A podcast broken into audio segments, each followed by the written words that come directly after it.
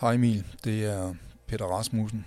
Jeg ringer til dig, fordi øh, vi skal i gang med vores 13. podcast, der hedder Ring hjem Emil. Hvordan øh, skal vi slutte den, tænker du? Hej Peter. Jeg tænker, at øh, vi skal slutte den med at snakke lidt om USA, men vi kan starte den med lige at lege musikquiz igen, hvis du har lyst. Kan du gætte, hvad det her det er for en sang?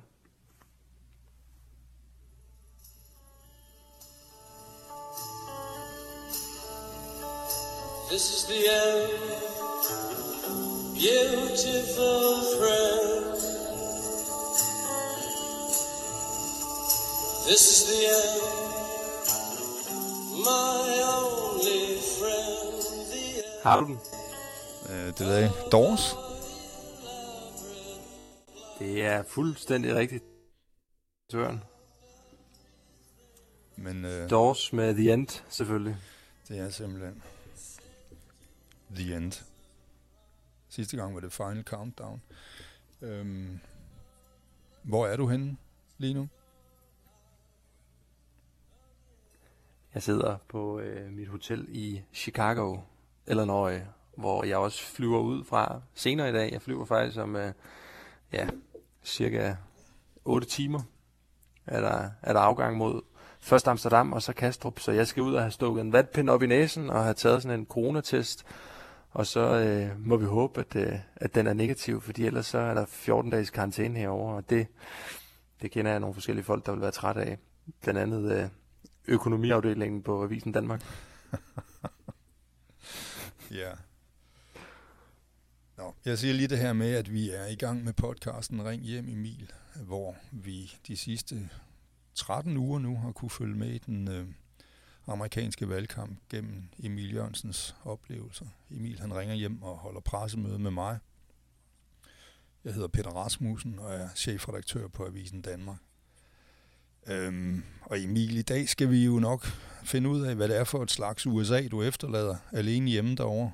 Øhm, og så synes jeg, vi skal snakke lidt om den øh, præsident, de har fået. Og så til allersidst skal vi lige finde ud af, hvordan vi får det rundt af, når du kommer til Danmark, det her projekt. Men altså, hvis vi starter med det USA, som nu skal klare sig selv uden Emil Jørgensen, så er det vel et, øh, det er jo stadigvæk et USA, der er flækket midt over øh, med Trump. Næsten lige mange Trump-stemmer og Biden-stemmer. Der er også nogen, der mener, at øh, Trump, han, øh, det kan godt være, at han tabt valget, men han har vundet det republikanske parti og bestemmer stort set det hele der nu. Og så er der selvfølgelig den sidste ting med, at han har erkendt sit valgnederlag, men øh, nej, det har han jo ikke. Han har erkendt, at han skal flytte ud af det hvide hus, men ja. Ja. det kniber vel stadigvæk med at erkende valgnederlaget. Eller hvordan ser det ud? Jo, det gør det. Altså, han sagde i torsdags, na, øh, torsdag aften dansk tid, sagde han på et pressemøde, hvor han sad ved et utroligt lille skrivebord, hvilket hele verden også bemærkede, at øh, selvfølgelig forlader han det hvide hus. Og det ved I godt, sagde han til journalisterne, da de blev ved med at spørge.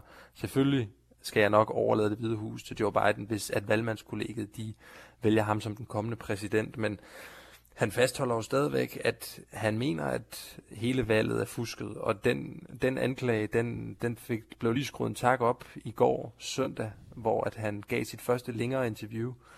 Det øh, foregik på Fox News, hvor at, øh, ja, men han i løbet af 45 minutters tid fik øh, skruet endnu mere op for nogle af anklagerne, som jo efterhånden er ved at være ret vilde, og de blev vildere endnu i går. Altså, det handler jo bekendt om det her med, at demokraterne, de fuskede sig til valgsejren mm. ved hjælp af sådan en kombination af coronarestriktioner, og et usædvanligt højt antal brevstemmer, bøllemetoder på valgstederne og stemmemaskiner, som den tidligere kommunistiske leder fra Venezuela, Hugo Chavez, efter sine skulle have pillet ved, selvom han altså har været død i syv år.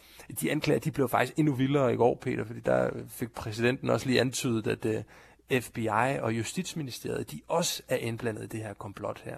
Selvfølgelig. Han mangler stadigvæk konkrete beviser. Altså 31 ud af 33 sagsanlæg, de er blevet afvist i retten, og vi oplevede fredag, at den føderale domstol i Philadelphia, de ikke engang gad at behandle et af præsidentens søgsmål, fordi at det var så useriøst. Men det ændrer ikke på, som du helt rigtigt siger, at han har stadigvæk kontrollen over det republikanske parti, og der er stadigvæk mange millioner amerikanere, som tror på ham. Og hvordan kommer det land videre nu så? Altså, hvad, hvad er det for en magtbastion, han har? Kan den bruges til noget? Det er virkelig et godt spørgsmål. Hvordan kommer det her land videre? Hvordan heler Joe Biden den her nation? Altså, når de der store opinionsundersøgelser, når deres medarbejdere ringer rundt og spørger amerikanerne, så svarer 67 procent af dem, 67 procent af republikanerne, undskyld, det er vigtigt lige at forstå, 67 procent af republikanerne svarer, at de stadigvæk tror på Trump. Mm. 27 procent af hele befolkningen siger, at de stadigvæk tror på, på Trump. Det er ret mange mennesker. Og hvis der er noget, som jeg synes, jeg har fundet ud af i løbet af den her, den her rejse, jeg har været på, hvor at jeg jo har mødt både lastvognchauffører, og jeg har mødt universitetsprofessorer, og vi har snakket med militsledere og Black Lives Matter demonstranter, og rigtig mange forskellige slags amerikanere, så er det, det kan godt være, at den der borgerkrigslignende eller statskupslignende dramatik, som mange af os havde frygtet ville ske, den er udblevet, og jeg tror heller ikke, den kommer. Men borgerkrigen, den raser. Den Mm. handler bare om virkeligheden i USA. Og så længe at den amerikanske befolkning, de slet ikke engang kan blive, altså, slet ikke engang kan blive enige om at have en fælles mentalitet, eller en fælles forestilling om, hvad fanden det er for et samfund, de lever i, så bliver det altså noget af en opgave for Joe Biden og hele den her nation. Og mens at han skal prøve at gøre det, så kommer han til at have en Donald Trump på sidelinjen, der står og råber og skriger. Og jeg tør næsten... Ej, jeg, jeg, hvis der er noget, vi har lært af den her præsidentvalgkamp og 2020 generelt, så er det selvfølgelig, at vi ikke skal give nogen garantier, men jeg tror, at vi ser The Trump comeback, at vi ser ham prøve at stille op til præsident igen om fire år. Altså som, som sig selv, eller, eller, eller er det datteren, vi skal vente på?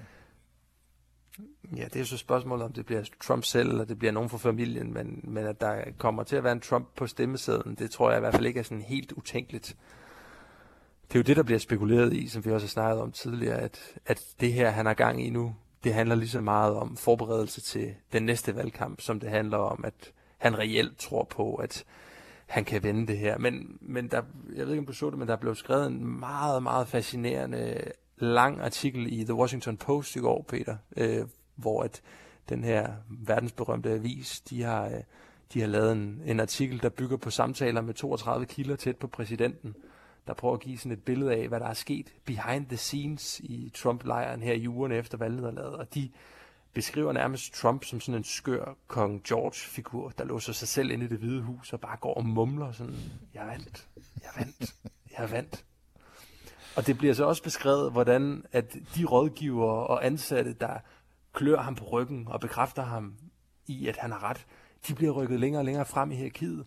Og det betyder altså ifølge Washington Post, at det nu er Rudy Giuliani, der fører hans sagsanlæg, og, øh, som nu visker ham i øret. Og ifølge artiklen, så, så, så er Trump selv overbevist om, at komplottet har fundet sted, at konspirationen er ægte, og at han virkelig har en sag her. Men jeg tror også, at han bliver briefet af mange af sine toprådgivere om, at chancen for, at det lykkes at fravriste Joe Biden sejren, den er meget, meget lille. Men altså, det er da også sådan en, øh, det er da mærkeligt at se på, fordi altså lige præcis øh, uh, Rudy Giuliani, han, han har da været sådan en fornuftig mand. Hvad- Der, der, der er jo nogle af dem, som tidligere også i det republikanske parti har kritiseret uh, Trump, som, uh, ja, som, som vender tilbage til ham. Der, der bliver skrevet på forsiden af Information i går, tror jeg det var, om en Lindsey Graham, som, uh, som har kritiseret ham helt vildt, men som nu er en af Trumps tætteste rådgiver. Hvad, hvad er det, hvad, hvordan er det, han, han vinder de der mennesker? Jamen, jeg tror simpelthen, det handler om, at Trump han stadigvæk har et så godt tag i den republikanske vælgerbase, at det simpelthen vil være strategisk uklogt af dem at gøre andet end at føje ham. Men noget, jeg synes har været stærkt fascinerende og underligt, Peter, at følge med i her de sidste par uger, det er, at det virker som om, at, at Trump han har tabt lidt sit flair for hele iscenesættelsen af det. Altså, hvis der er noget, Donald Trump, han igennem sin politiske karriere har været uhyggeligt god til, om man så er enig med ham eller ej, så er det, at han har været god til at finde de rigtige overskrifter og få taget de rigtige billeder og videoklip, der bare gør, at han rydder fladen på en overbevisende måde. Altså det var ham, som forstod, at han som den første amerikanske præsident i jeg ved ikke hvor mange år, skulle give det håndtryk der til Kim Jong-un, den nordkoreanske ja. diktator, og dermed få en masse øh, dramatisk presse. Det var ham, vi så efter, at han havde fået corona, og var blevet rask igen på rekordtid lande som en anden Tom Cruise ud af den der helikopter på planen og gå op til Hvide Hus og gøre honør til hele pressefolk. Ikke? Det, så jo, det så jo overlegnet ud. Men det vi ser nu, de her pressemøder med Rudy Giuliani, hvor at hans, jeg ved ikke om det er hans hårprodukter, eller det er hans øh, bruncreme, der glider ned af kinden på ham. Det her pressemøde, vi så med Trump forleden aften, hvor han sad foran det mindste skrivebord i hele verden, der lignede noget, han havde fundet i en fætter BR, ja. og det der første pressemøde, vi så med Giuliani, hvor han stod foran en pornobutik i en eller anden gyde, ikke? Altså, det virker jo som om, han fuldstændig har... Altså, han, er jo, han bliver jo til grin. Det er jo, det, det, og i den... Ja, undskyld. ja. hvad, hvad er forklaringen på det der lille bitte åndssvage kaffebord? Han, han får mødt sig ned. Det er som om, han er til øh, forældremøde i en børnehave, ikke? Der, der er ikke kommet nogen officiel forklaring, men der er mange sjove bud på det på, på Twitter. Jeg så, at der var flere, der havde skrevet, at hvem end der har foreslået det der til Donald Trump og sagt, at det var en god idé, han prøvede at sætte sig ned bag det der lille bit tebord. Det er nogen, der hader ham. Nå, skide hvad med Trump. Prøv at høre, vi er nødt til at snakke om fremtidens mand, og det er jo altså Joe Biden, uanset hvor gammel han er blevet i mellemtiden. Så er det jo ham, der skal bære det hele videre. Øhm, du skrev i øh, søndagsudgaven af Avisen Danmark om Joe Biden i hvert fald. Du har været i fodsporene på ham. Hvad synes du selv, det er for en mand, der kommer ud af den beskrivelse, at når du ser det gennem de mennesker, som, som har mødt ham på den der daglige pendlertur, han har taget? Du kan ikke huske, hvor mange gange, men mange tusind gange. 8.200 gange har han taget den. Ja, og øh, jeg har faktisk også, har du, har du hørt, Peter, jeg har også læst den op, som øh, Danmark fortæller. Du kan simpelthen høre mig læse hele artiklen op. 20 minutter tager det. Okay. Øh, nej, det har jeg ikke. Det går. Ja, det, det vil jeg gemme til øh, lille juleaften. det, det kunne jo være måske en, en, en lille reklame for dem, der lytter med, at det, det er også en måde, man kan, man kan lytte til det på. Det kan være, at vi kan smide den ind i podcastlinket. Men, men hvad er det for en præsident, øh, som, som, jeg, som jeg har set af at lave det her lidt rustikke portrætmaleri af ham, bygget på, på egne observationer og interviews med det lokale i byen. Altså jeg vil sige, jeg synes, jeg lærte to ting om Joe Biden ved at lave den her opgave. Og den ene er, at den gængse udlægning af ham, som du og jeg, Peter, nok også må se er skyldige i at have begået. Altså som Joe Biden, som den her lidt søvnige, langsomt talende, gamle leverpostejspolitikere i, ja, i, i, i skikkelse af status quo. Det er både rigtigt og forkert. Det er rigtigt, fordi et eller andet sted, så hviler han jo så meget i den rolle. Altså, han er jo gammel, og han er jo sand for døden, ikke nogen rockstar. Altså, jeg kunne næsten ikke lade være med at grine, da Beth fra hans lokale diner, hun fortalte mig, at hun simpelthen havde nægtet ham hans æg og toast en morgen, fordi han kom med alle sine Secret Service agenter. Mm. Altså, sådan noget der, det var bare aldrig, aldrig sket for Barack Obama. Eller ret mange andre præsidenter, tror jeg. Eller vicepræsidenter, for den sags skyld. Men Peter, den, den beskrivelse, den yder bare heller ikke nogen retfærdighed til, hvor fascinerende en comeback-historie Joe Biden han jo også er. Altså mm. i virkeligheden, så er han jo indbegrebet af den amerikanske drøm. Han er en mand, der har arbejdet sig ud af fattige kår. Han er født af en brugvognsforhandler i Scranton, Pennsylvania. Og han har haft så utrolig mange ting imod sig, men alligevel aldrig givet op. Altså, han stammede så meget som barn, at hans klasselærer, hun kaldte ham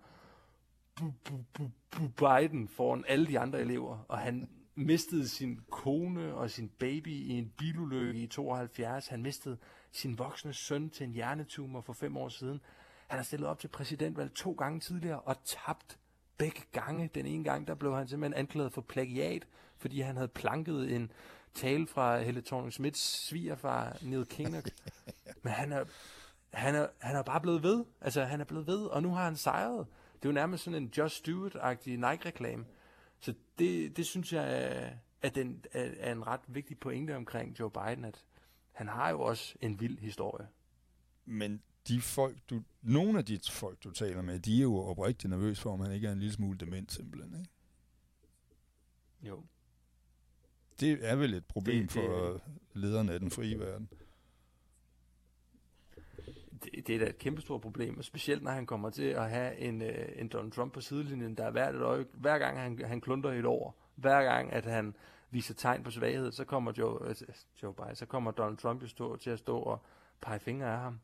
Og øh, det, det synes jeg også er en, er, en, er en vigtig pointe, som jeg håber, at den her artikel illustrerer, altså at han får det bare ufattelig svært. Altså det synes jeg, at Wilmington, hans egen hjemmebane, fortæller bedre end noget andet sted. Fordi tænk over det, det her, det er der, hvor han er fra, den her lille by, i den her lille stat, Delaware, altså som nogle gange lidt hundene bliver kaldt Delaware, altså hvor henne, hvor fanden er det henne? Ja. Der er kun en million mennesker i staten. Altså at konspirationsteorierne og anklagerne og modstanden til synligheden også trives her, det chokerede mig faktisk en lille smule. Altså selvfølgelig havde jeg ikke regnet med, at alle var enige med ham her, men det kom bag på mig, at jeg kunne sidde på et værtshus og høre mænd anklage ham for at være pædofil. Altså det siger noget om, hvor splittet nationen virkelig er. Altså Joe Biden siger jo, at han gerne vil hele landet. Han vil gerne være hele USA's præsident. For det første, hvad i alverden betyder det? Og for det andet, hvordan kan en mand gøre det, hvis cirka halvdelen af befolkningen hverken tror på ham eller de medier, som skriver pæne ting om ham. Altså, det er en kolossal opgave, som øh, Joe Biden han står overfor. Jeg læser sted, at øh, altså, når han sluder så meget, øh, han kommer jo tit til at sige millioner i stedet for øh, tusinder. Ikke? Så når han skal sige, at der er 120.000, der har fået øh, der er døde af corona i USA, så kommer han til at sige, at det er 120 millioner amerikanere, der er døde af det. Men det skulle være fordi, at han har stammet, og så gør hjernen automatisk det, at hvis den har et ord, den er bange for at sige, for eksempel en, der starter med TH, så bytter den det selv ud med et ord, den kan sige. Så han kan faktisk ikke rigtig gøre for, at han sluder hele tiden. forklar, forklar det så også, hvorfor han skifter Trump, det er jo ikke rigtigt TH, men han, han skiftede Trump ud med George Bush, som han jo gjorde en uge før valget, hvor han lige kom til i et interview, og lige havde glemt, at det faktisk var Donald Trump, han stillede op imod, men Jeg er ikke sikker på, kom at det, sige det jeg, George, George Bush. ja, han har også skiftet Vermont ud med New Hampshire eller omvendt. Ikke? Han, han er ikke øh, fuldstændig stensikker på, hvor han står, men, men det kunne være noget af forklaringen. Så er der selvfølgelig den store forklaring noget, om, at... noget, af- Hvad? Jeg vil bare sige noget andet, som nogen har bemærket, det er det her med, han har holdt nogle taler her på det seneste, blandt andet en i weekenden, hvor han talte om, øh, i forbindelse med Thanksgiving, talte om den corona udfordring, landet står overfor i, øh, i den kommende tid. En mørk, kold og lang vinter, som han siger. Og han talte simpelthen bare så langsomt. Og det har han gjort i mange af sine taler her i den her valgkamp. Og der er mange, der har hæftet sig ved det, fordi hvis du kigger på hans taler, da han var vicepræsident, så er det dobbelt tempo. Altså det er et helt andet tempo, han taler i dengang, end det er nu. Og det er jo, det er jo mere branden på det bål, der hedder, er han, altså, er han rask? Er han mentalt i stand til at have det her verdens mest magtfulde erhverv de næste fire år? Og der er ingen tvivl om, at hvis man bare til Donald Trump og alle dem, der ikke kan lide Joe Biden, så har man jo indtryk af, at han er så evnesvag, at han nærmest ikke aner, hvor fanden han selv er henne. Men, men det er rigtigt, hvad du siger. Det er jo også en del af forklaringen, at han lider af, at han stammer. Og det, det gør, at han nogle gange kommer til at lyde, som om han vrøvler. Fordi at hvis man kigger på de journaler, som hans, hans læger har udgivet om ham, så bliver han betegnet som en rask og rørig mand for sin alder. Så lad os håbe, at det øh, holder stik. Jeg har fået en 78 år. Og jeg læste, han, at han har sagt et sted, at, øh, at han ved godt, at han er en kludermaskine, men det er ved Gud en vidunderlig ting sammenlignet med ikke at være i stand til at sige sandheden. Så Det er jo et meget godt comeback. en slags comeback er det. Ja, men det er så ham, vi skal sætte vores lid til. Der er også nogen, der mener, at han i virkeligheden bare er sådan en indskiftningsperson, og vi alle sammen i virkeligheden venter på, at Kamala Harris øh, tager over og sætter sig i det hvide hus. Er det, øh, er det noget, man taler om? Der er i hvert fald mange, der taler om, hvem det egentlig er, at Joe Biden han kommer til at repræsentere, og hvad det er for en øh, politisk linje, han kommer om, om det bliver med om det bliver med den demokratiske venstrefløj, der visker ham i øret, om det bliver øh, med, med Kamala Harris, der bliver kørt frem som, som, som den kommende præsident, måske allerede om fire år. Altså det er, der jo, det er der jo mange republikanere, der frygter, at han i virkeligheden er en, altså en socialistisk, hvis ikke kommunistisk, marionetdukke. Det sjove er jo så bare, at der er lige så mange demokrater fra den demokratiske progressive venstrefløj, der frygter, at han kommer til at være en neoliberalistisk lakaj. Og øh, lige nu, der ser vi ham jo i gang med, selvom han først officielt tiltræder i, i embedet den 20. januar, så ser vi jo, at han er gået i gang med at udpege sine ministre nu. Og hvis der er noget, som altså, der, der indtil videre virker ret gældende, så er det, at øh, Bidens slogan bliver ikke Make America Great Again. Det kunne måske nærmere være Make America Obama Again. Fordi at øh, vi, øh, vi ser, at øh, efter at der har været øh, en amerikansk leder i fire år, der er kommet frem med at simpelthen rive alt, hvad Barack Obama har bygget op ned til grunden, så har vi nu udsigt til fire Obamas gamle vicepræsident i rollen som præsident selvfølgelig, Joe Biden. Obamas tidligere viceudenrigsminister som udenrigsminister. Tidligere udenrigsminister John Kerry. Han er tilbage som særlig klimaudsending. Han er heller ikke helt ny mere. Obamas tidligere udenrigsminister. Det er han ikke, nej. Altså, det er lidt som om, at øh, Joe Biden han forsøger at, at skabe et hold, der matcher ham selv aldersmæssigt. Og vi ser, at øh, Bidens gamle nationale sikkerhedsrådgiver, ja, han kommer så også til at være Bidens kommende nationale sikkerhedsrådgiver. Det bliver ligesom sådan en militær parade af det det gamle her- Sovjet. Med 90-årige mennesker. Det... ja, jeg, ved ikke, jeg ved ikke, om jeg vil lave den reference, men jeg kan i hvert fald, jeg kan i hvert fald bare konstatere, at der, der sidder nogen i Sunrise Movement, der sidder nogen på Alexandria Ocasio-Cortez-fløjen og Bernie Sanders-fløjen lige nu, sidder og, og trummer lidt på lårene og tænker, nå, okay, hvornår får vi en lunds? Fordi at, øh, altså indtil videre, så er han i gang med at opbygge præcis det samme Washington establishment, som i et eller andet sted banede vejen for Donald Trump. Altså, det her, det var, øh, det er nogle af de folk, som, som har stået for den politik, der har pisset allerflest Trump-supporter af. Altså, det er, det er Jack Sylvian, som står til at blive national sikkerhedsrådgiver. Han var involveret i Hillary Clintons e-mailsag. Han var brændende fortaler for den transatlantiske frihandelsaftale ved navn TTIP, som aldrig blev til noget, men som fik utilfredsheden med globalisterne til at skumme i overfladen. Og det er Anthony Blinken, som skal være udenrigsminister, som var varm, varm fortaler for øh, at øh, bryde ind i, med krigsinterventioner i Libyen. Alejandro Mayorkas, som skal være den nye øh, chef for indrigssikkerhed. Han var arkitekten bag det, der hedder DACA, Deferred Action for Childhood Arrivals.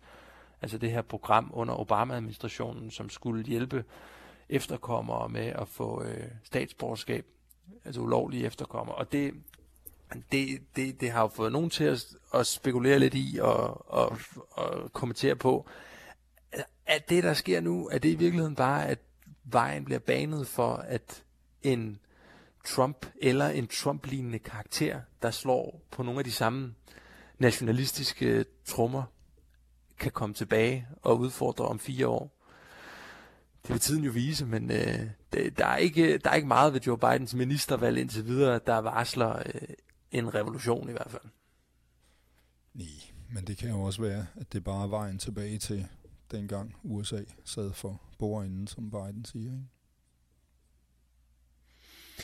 Det er i hvert fald det, som, som han håber på, at øh, vi kan få noget mere af det same old same, og det, øh, at det kan, det, kan være, det kan være godt. Det kan være godt nok.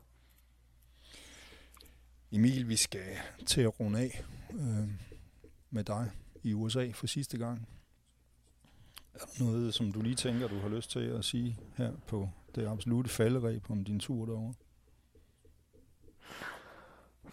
Eller skal vi direkte tilbage til Dors igen? Jeg ved ikke, jeg ved ikke, hvad jeg kan sige, Peter, uden at det, jeg vil jo helst ikke at du ender med at stå og blive helt rørstrømsk i studiet. Det er jo en lille smule nostalgisk alt det her, at det er ved at være slut. Men øh, jo, jeg kunne spørge dig om, øh, er du, regner du med, at, at, at Avisen Danmark betaler for, at jeg får taget nogle coronatests, når jeg kommer hjem? Fordi at, øh, lige nu er anbefalingerne jo faktisk, at jeg skal hjem i selvkarantæne i, i 14 dage, og det er vel egentlig planen, at vi skal mødes om en uge. Ja. Jamen, hvad er alternativet til at betale, tænker jeg? Alternativet til at betale, det er jo, at vi bare skider på alt og alle øh, sikkerhedsforanstaltninger eller anbefalinger fra øh, sundhedsmyndighederne, og så er nogle ego egokons, nogle usympatiske herrer, og så siger jeg, ja, vi smitter nok ikke nogen. Og ellers, så skal jeg i isolation i 14 dage, når jeg kommer hjem. Eller, tænker jeg, den tredje mulighed, som jeg er fortaler for, det er, at øh, jeg sørger for at få taget to negative tests med mm. fire dages mellemrum, når jeg kommer hjem.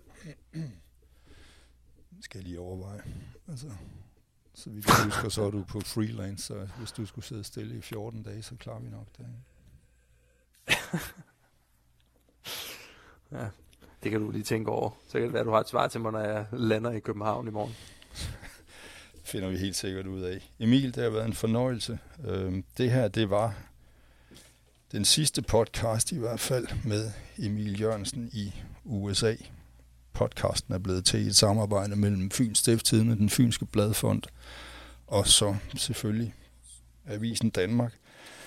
Og noget af det, som Emil har oplevet, kan man så altså høre, hvis man går ind på podcastdelen af Avisen Danmarks øh, site.